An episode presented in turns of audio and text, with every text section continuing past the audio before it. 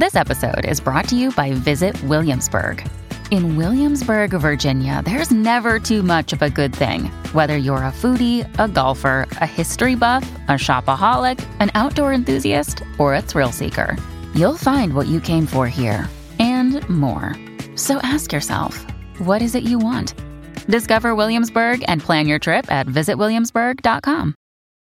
When you need mealtime inspiration, it's worth shopping Kroger, where you'll find over 30,000 mouthwatering choices that excite your inner foodie. And no matter what tasty choice you make, you'll enjoy our everyday low prices, plus extra ways to save, like digital coupons worth over $600 each week. You can also save up to $1 off per gallon at the pump with fuel points. More savings and more inspiring flavors make shopping Kroger worth it every time. Kroger, fresh for everyone. Fuel restrictions apply.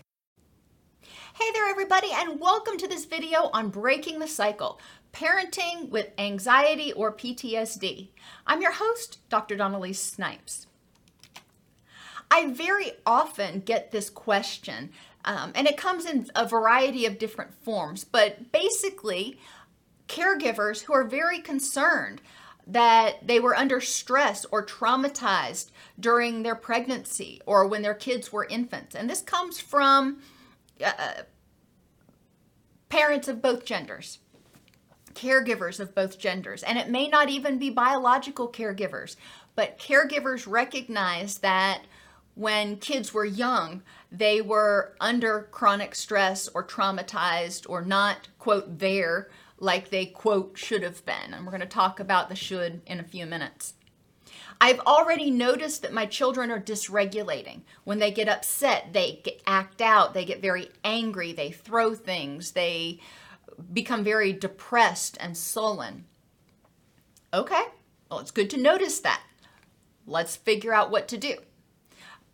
And I'm in therapy now for XYZ anxiety, trauma, PTSD, CPTSD, BPD, whatever the diagnosis is. Well, that's wonderful because therapy is going to help you develop the tools that you need to teach your kid if you didn't already have them. So that's awesome. Being in therapy, though, is exhausting. And, and we're going to talk about how important it is when you're having a bad day, when you become aware of the fact that you're having a bad day or you're um, exhausted after therapy, to take ownership for that, especially if your children are very young, so they're not wondering, what did I do? Your children may need remediation in emotional intelligence, attachment behaviors, and self esteem. We're going to talk about each one of those. Young children often find the concept of forgiveness a bit easier. A five year old is often more ready to forgive than a 15 year old or a 25 year old. It's important to respect their boundaries, whatever their age is, and not try to force or cajole or demand forgiveness. You may start doing the right thing. Well, the proof is in your behavior. Even if you do a 180 degree turn on your behavior and all of a sudden you are, you know, the parent of all parents, your child may have some traumatic memories and anger that they need to process, but they can't do that until they feel safe. So there's a lot of stuff that may have to happen. And growing up in a household with a caregiver that has a mental illness, whether it's PTSD, CPTSD, BPD, anxiety, whatever, that is technically technically considered an adverse childhood experience. Why? Well, because the caregiver, who is the child's main source of survival, is maybe unstable, unpredictable, or um, emotionally unavailable to the child. So there's a lot of stuff that happens, and I'm not blaming the parent. I'm just saying this is the environment that it is, and it is what it is. It doesn't mean it can't be improved, but that is the reason that children who grow up in a household where one or more caregivers has a uh, mental illness or addiction do tend to have worse outcomes. It doesn't always happen. I mean, caregivers, you know, you may have PTSD or anxiety, whatever your diagnosis is. You may have a diagnosis and it is in remission, or you have it pretty well under control, or the other caregiver is able to step in when you're having a bad day. All of those things are helpful at buffering the child and remediating any damage. But if the damage has started to occur, all right, what do we do about it? Start out by taking an inventory. What are your symptoms? Depending on your diagnosis, you're going to have different symptoms. Depending on you, two people with PTSD may have very different presentations, and that's okay. But you need to know what your symptoms are. And then I want you to think about the ways that they've impacted your relationship with yourself. I know, that's a weird one. And prevented you from being consistent with yourself, mindful of what you need, responsive to your needs, attentive to yourself, giving yourself props, uh, doing things that are kind for yourself, validating of your feelings and your thoughts, encouraging and supportive. You know, this craves mnemonic we use a lot in, in my presentations when we talk about developing secure attachment. In my opinion, before you can develop secure attachment with others, you need to at least start developing secure attachment with yourself. You need to start being aware, consistently mindful of how do I feel? What are what are my needs?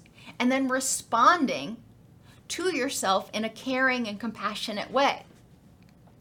That is part of the healing process. Modeling these behaviors for your children is fabulous. It teaches them, hey, this is how I should treat myself.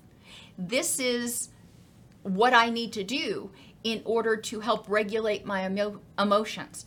Now, young children are not necessarily going to pick up on a lot of that. However, these behaviors, being consistent, responsive, attentive, validating, encouraging, and supportive, will help you feel safer, help you feel more empowered, help you feel more grounded, which will reduce the overall stress in the household reduce your vulnerability to dysregulation, and improve your ability to be able to be emotionally and physically available for that child. So, how awesome is that?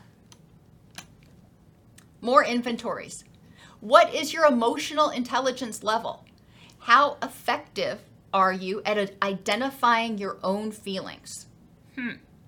Are you able to say, I am curious, I am angry, I am sad, I am happy? Do you even notice? And that goes back to that consistency.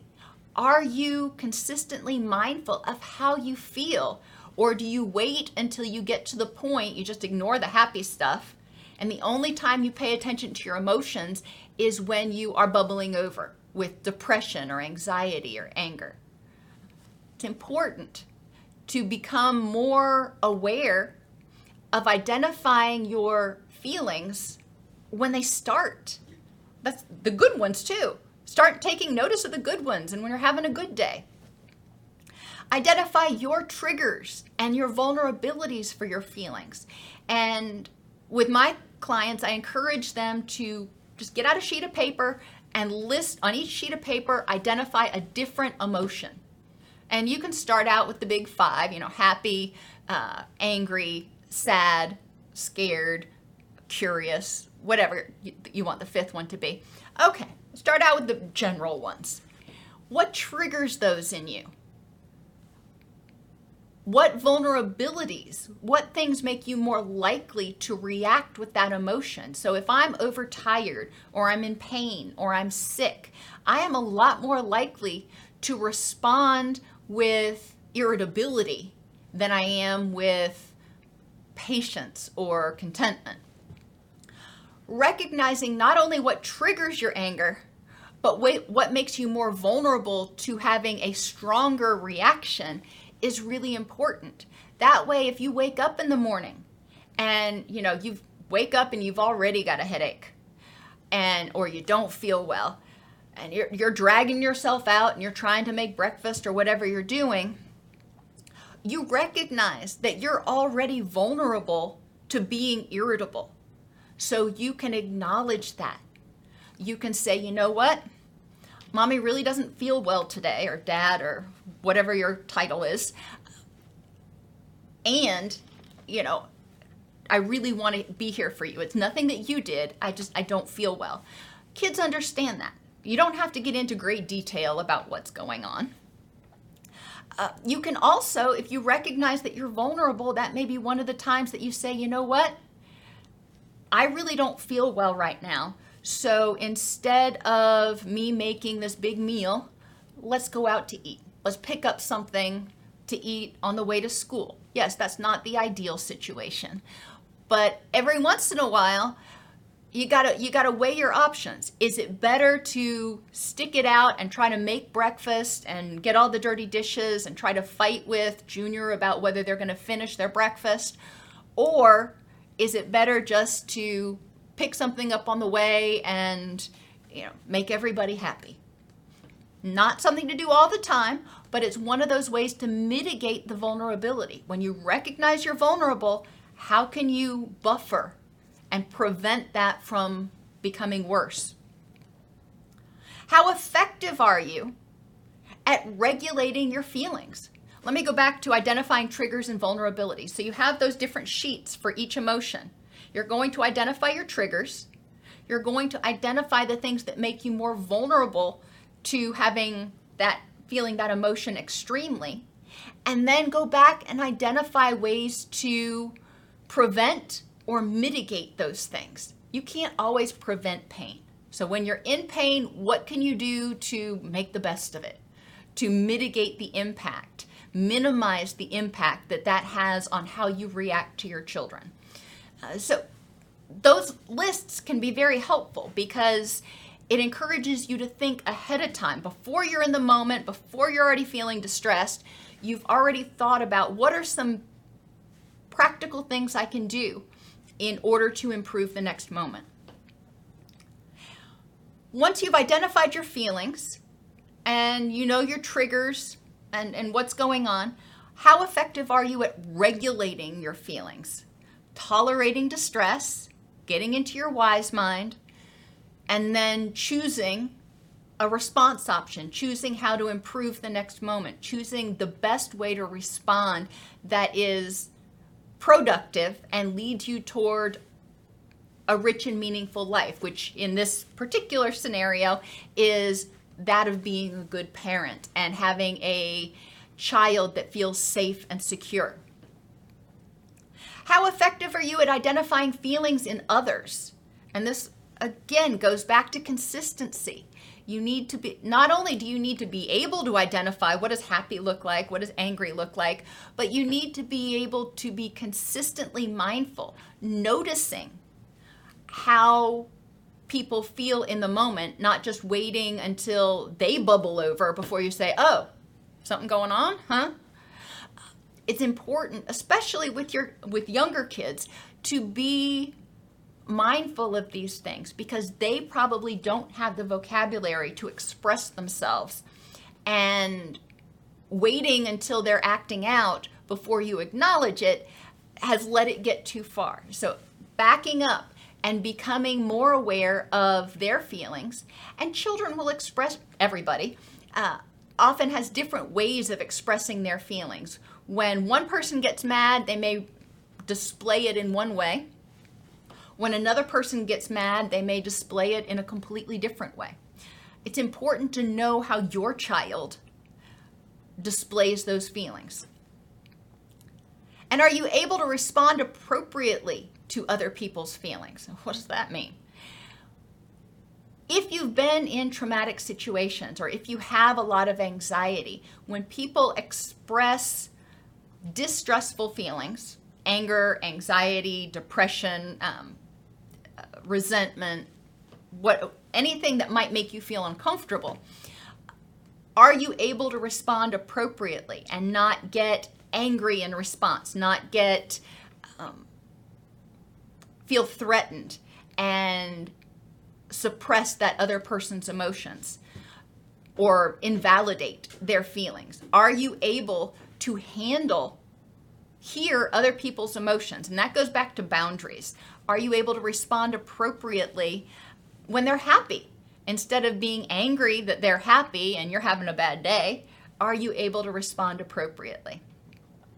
So, all that's important. And most of us, this is something we work on on a daily basis. It's something that we constantly hone, we constantly get better at, but it is something that's important. How can you improve your inner and outer environment so you feel safer and more empowered? Inner environment is inside your head, your self talk, your inner critic, whatever you want to call that voice. How can you improve that environment so you feel safer? So you don't so your self-esteem is higher so you feel more empowered so you think all right i can do this instead of i have no business doing this. You know you want to switch to say okay i may not have all the answers but i know where i can find them. I know who i can consult. I've got support. So that's the inner and the outer environment. How can you create this environment that is nurturing and where you feel safe and empowered, and you can help your children feel safe and empowered. In what ways have your symptoms impacted your relationship with your child and prevented you from being consistent? Well, let's go through each one of these independently. Consistent.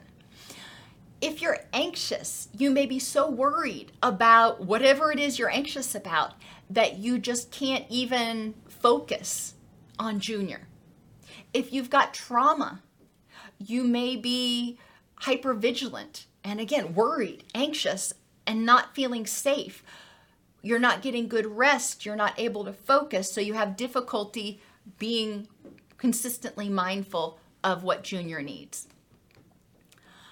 How have your symptoms kept you from being re- appropriately responsive, helping them identify their feelings, de escalate, um, identify triggers, identify coping responses, and take the next step.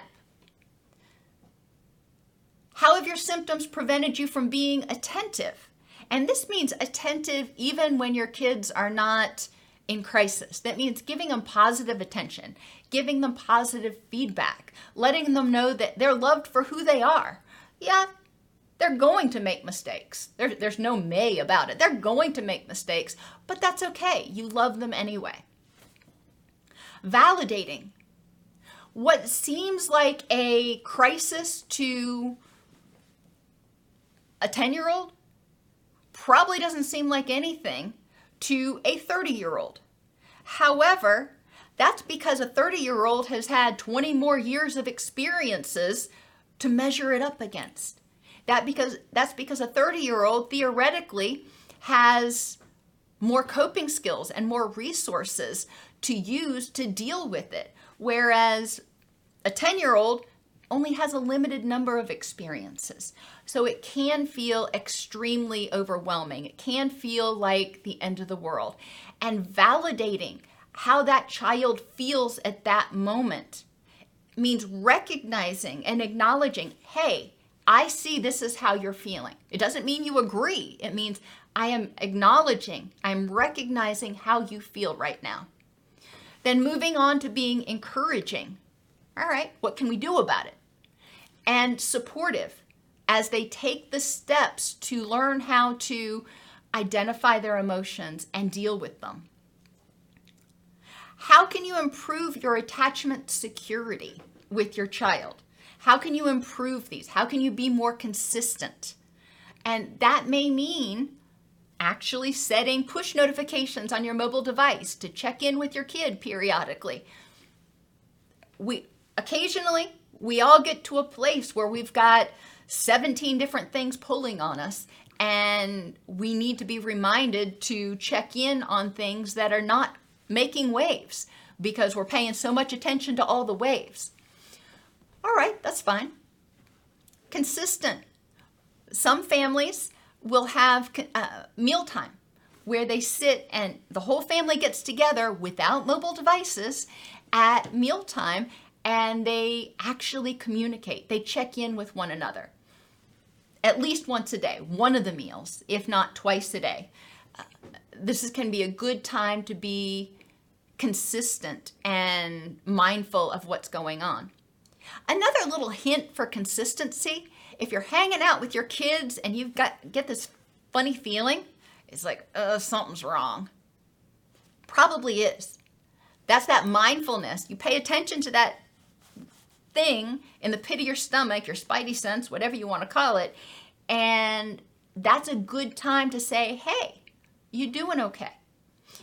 Um, and the child may say, yeah, I'm just tired, or they may have something that they're upset about and they want to talk. So being consistently aware not only of what's going on with your kids, but also pay attention to your to your caregiver senses or your spidey senses and inquire about what's going on. That's means a lot to children. Even if something's not going on, if you care enough to actually ask, "Hey, anything you need to talk about?" I get the sense that something's wrong.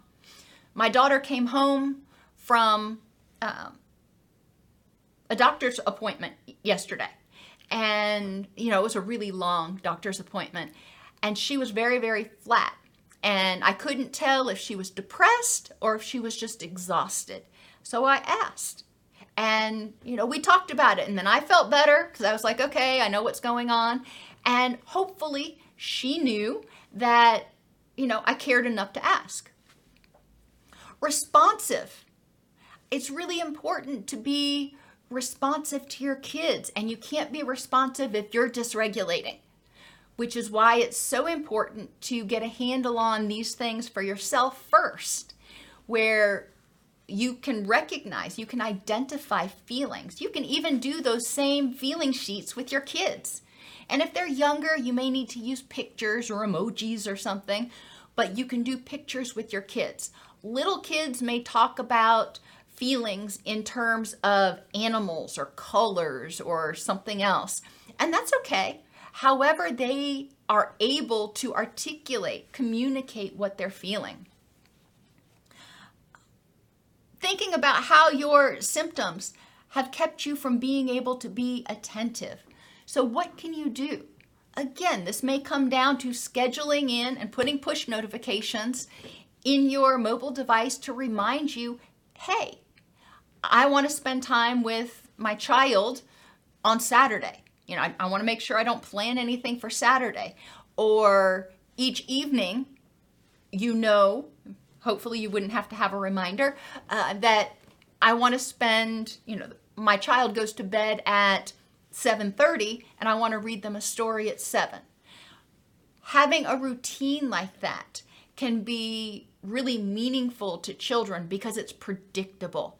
Children like predictability. Not, you know, constant, but they do like predictability. And it means a lot to them when they can count on you to help them with this wind down ritual. Validating can be very hard because a lot of people who've experienced who experience anxiety and trauma as adults may have not grown up in validating environments. And it is important to remember how that felt and also to be able to develop the ability. It's hard, don't get me wrong, it's hard to validate your child's feelings, even if they make you uncomfortable. If they're angry at you, validating, I see that you're really angry at me, and not feeling overwhelmed or threatened by that but also, as I said, validating the intensity of their feelings about other things, even if you don't agree, remembering it from your from their perspective. The best analogy that I can make that we can do, you know, right now as adults, get down on your hands and knees and envision the world from being down there, from being little.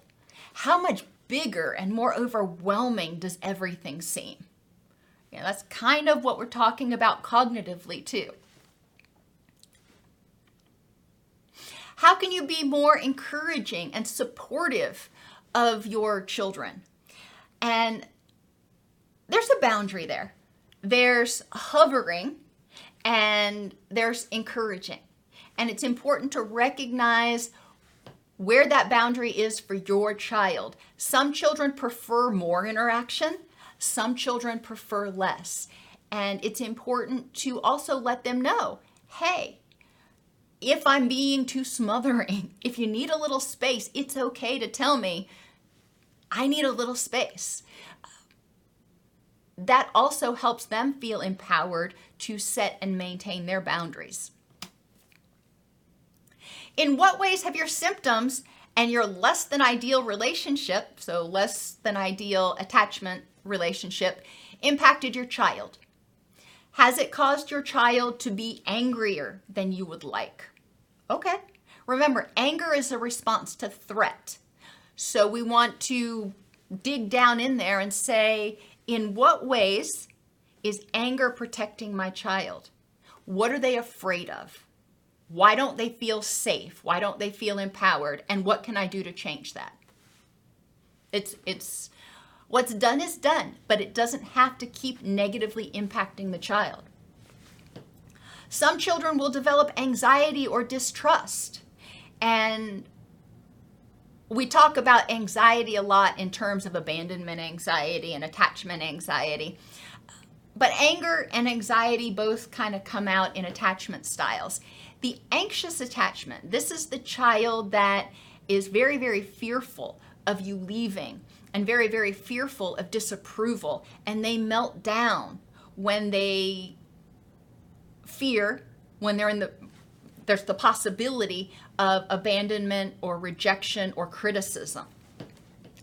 Um, and they they may react with a variety of stress responses. They may get angry, they and fight, they may flee, they may retreat from the whole situation.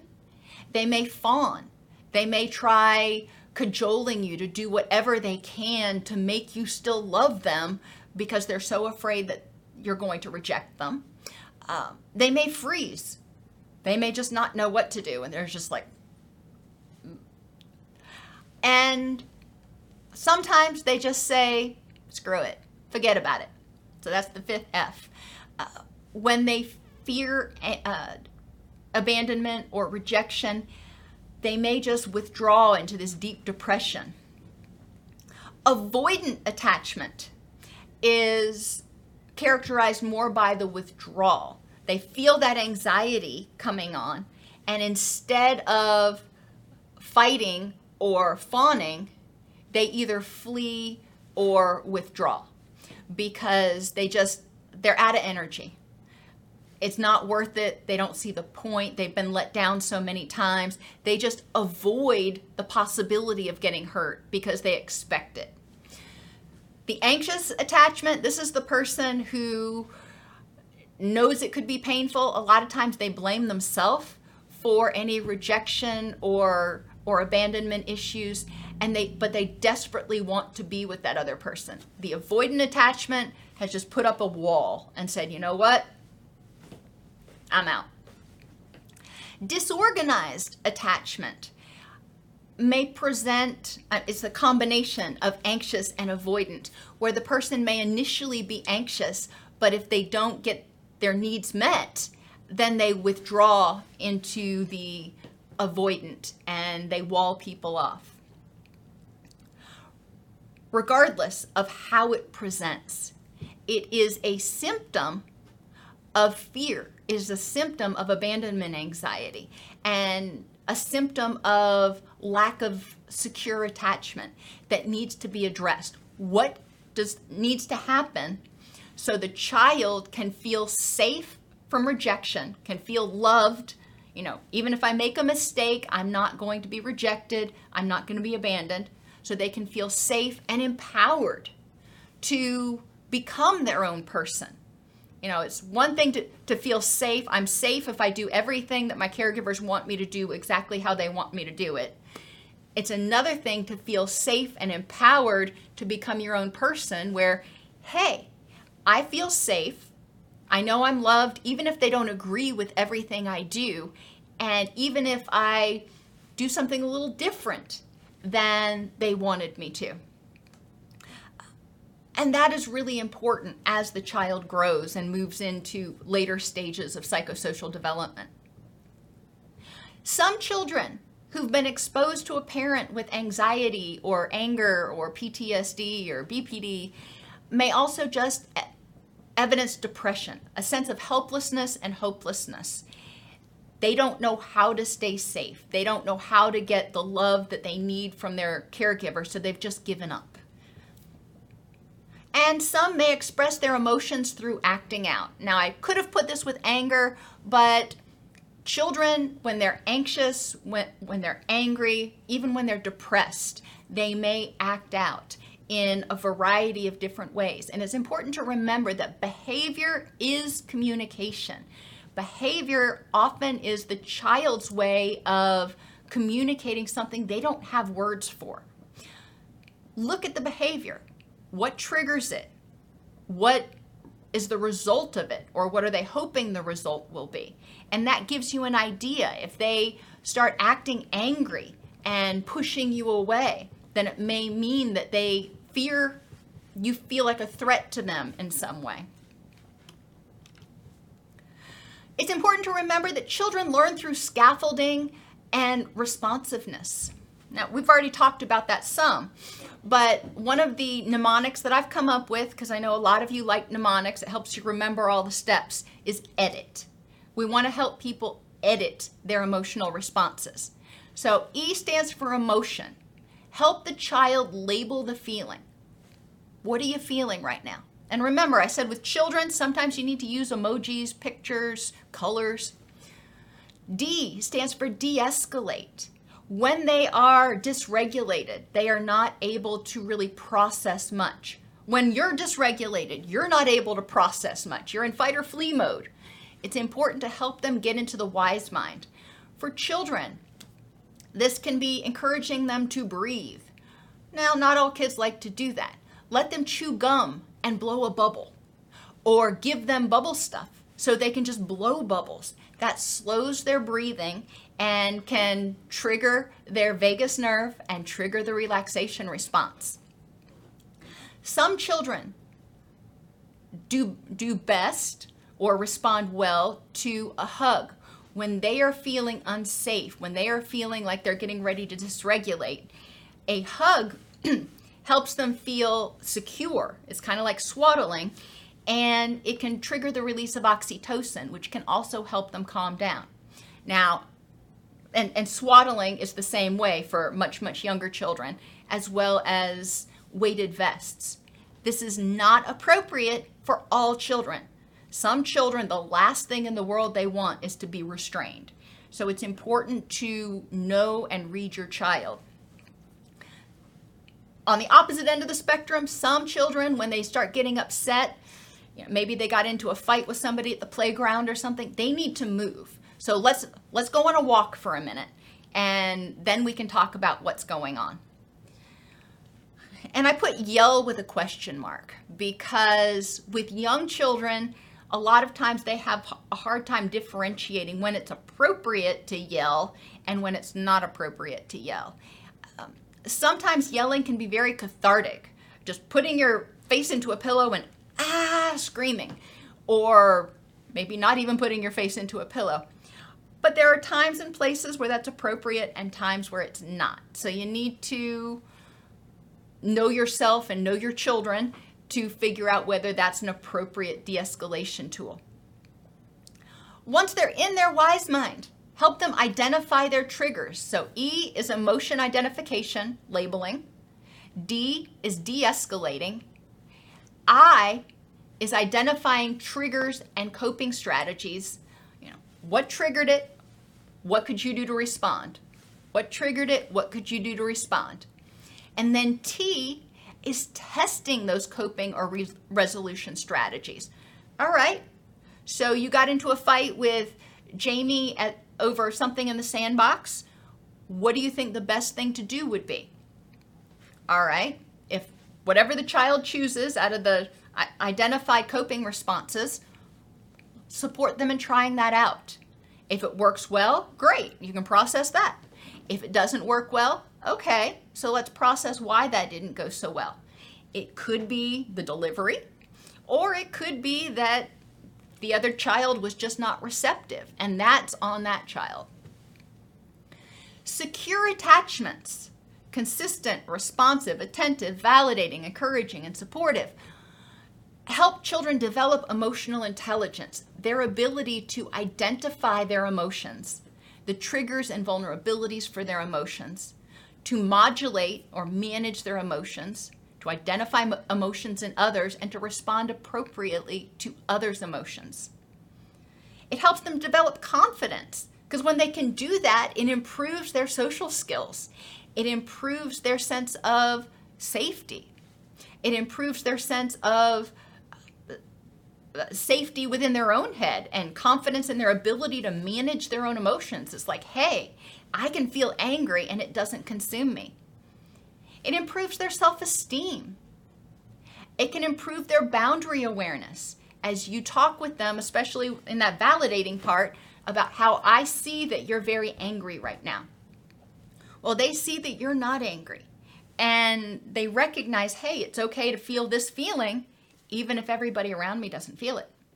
And communication skills, because through this process, the edit process, you're helping them develop emotional vocabulary, label their feeling, talk it out, identify triggers, and communicate what their needs, wants, and desires are. Children can't effectively learn when they're fearful or dysregulated. So think what helps your child feel safe? What triggers your child, and how can you mitigate that?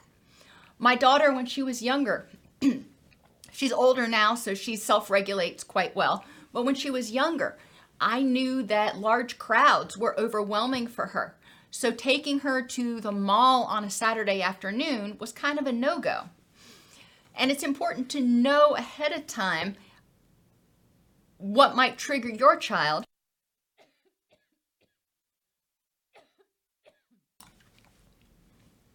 So you can help them become more aware of what triggers their anxiety.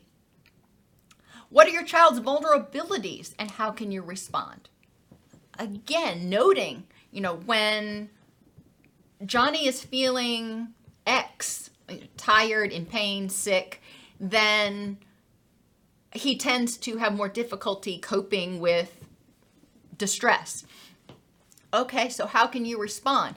You notice that Johnny woke up and he's not feeling well, or you Johnny woke up and he's feeling kind of achy then you can help him identify that as a vulnerability and figure out how to best plan his day from there on out. Or children learn through observation. When the caregiver has stress, the child has stress. I learned when I was uh, in my first internship that just by observing and obviously talking to supervisors, but a lot of times children act out when they perceive stress from their caregivers, when they're, they're kind of like sponges and they absorb that stress and they don't know what to do with it. So they may start acting out because they don't know how to cope with that stress. They may also start acting out because caregiver is their survival line, their lifeline, and they don't want caregiver to be distressed. When caregiver is distressed, it is it's scary for because they're afraid caregiver will go away or abandon them or whatever. So they may act to try to distract caregiver and make caregiver happy. Sometimes children will start acting fawning and trying to soothe the caregiver for the same reasons. They may blame themselves. They may not know why caregiver is upset, but they may take the take it on themselves and think, I must have done something. So then they try to fix it. And it's important for us to recognize this. It doesn't mean that we are going to never be distressed. That's not realistic. but when you are distressed, it's important to communicate that and say, you know what? And I, I know I said this earlier, but I'm saying it again because it's that important. we need to let our children know, even when they're toddlers, or maybe especially when they're toddlers, hey, mommy's really tired, or I'm not feeling well, or I've had a bad day, um, and it's got nothing to do with you. I really, I love you, or I want to spend time with you, or how about if we watch a movie instead of going to the park if you've got a migraine or something? I don't know. Uh, but it's important to help the child understand through words and actions that your mood is not about them. It's not rejecting of them. You're not angry with them. You're not going to lash out at them or, you know, you're not a threat to them in any way. It's never too late for you to start your recovery. Your children may need some time to trust. Just because you start going to therapy or even you've been in therapy for six months, it doesn't mean that everything is completely hunky dory. Maintaining and respecting boundaries and owning your feelings is especially important with younger children. The skills you're learning to cope in therapy are likely skills they need as well. They too have suffered stress and trauma, albeit hopefully indirectly and not directly, um, they have experienced because of your stress they've kind of absorbed some of that and it's been overwhelming to them. And they also need those skills that we talked about and other skills that you might be learning in treatment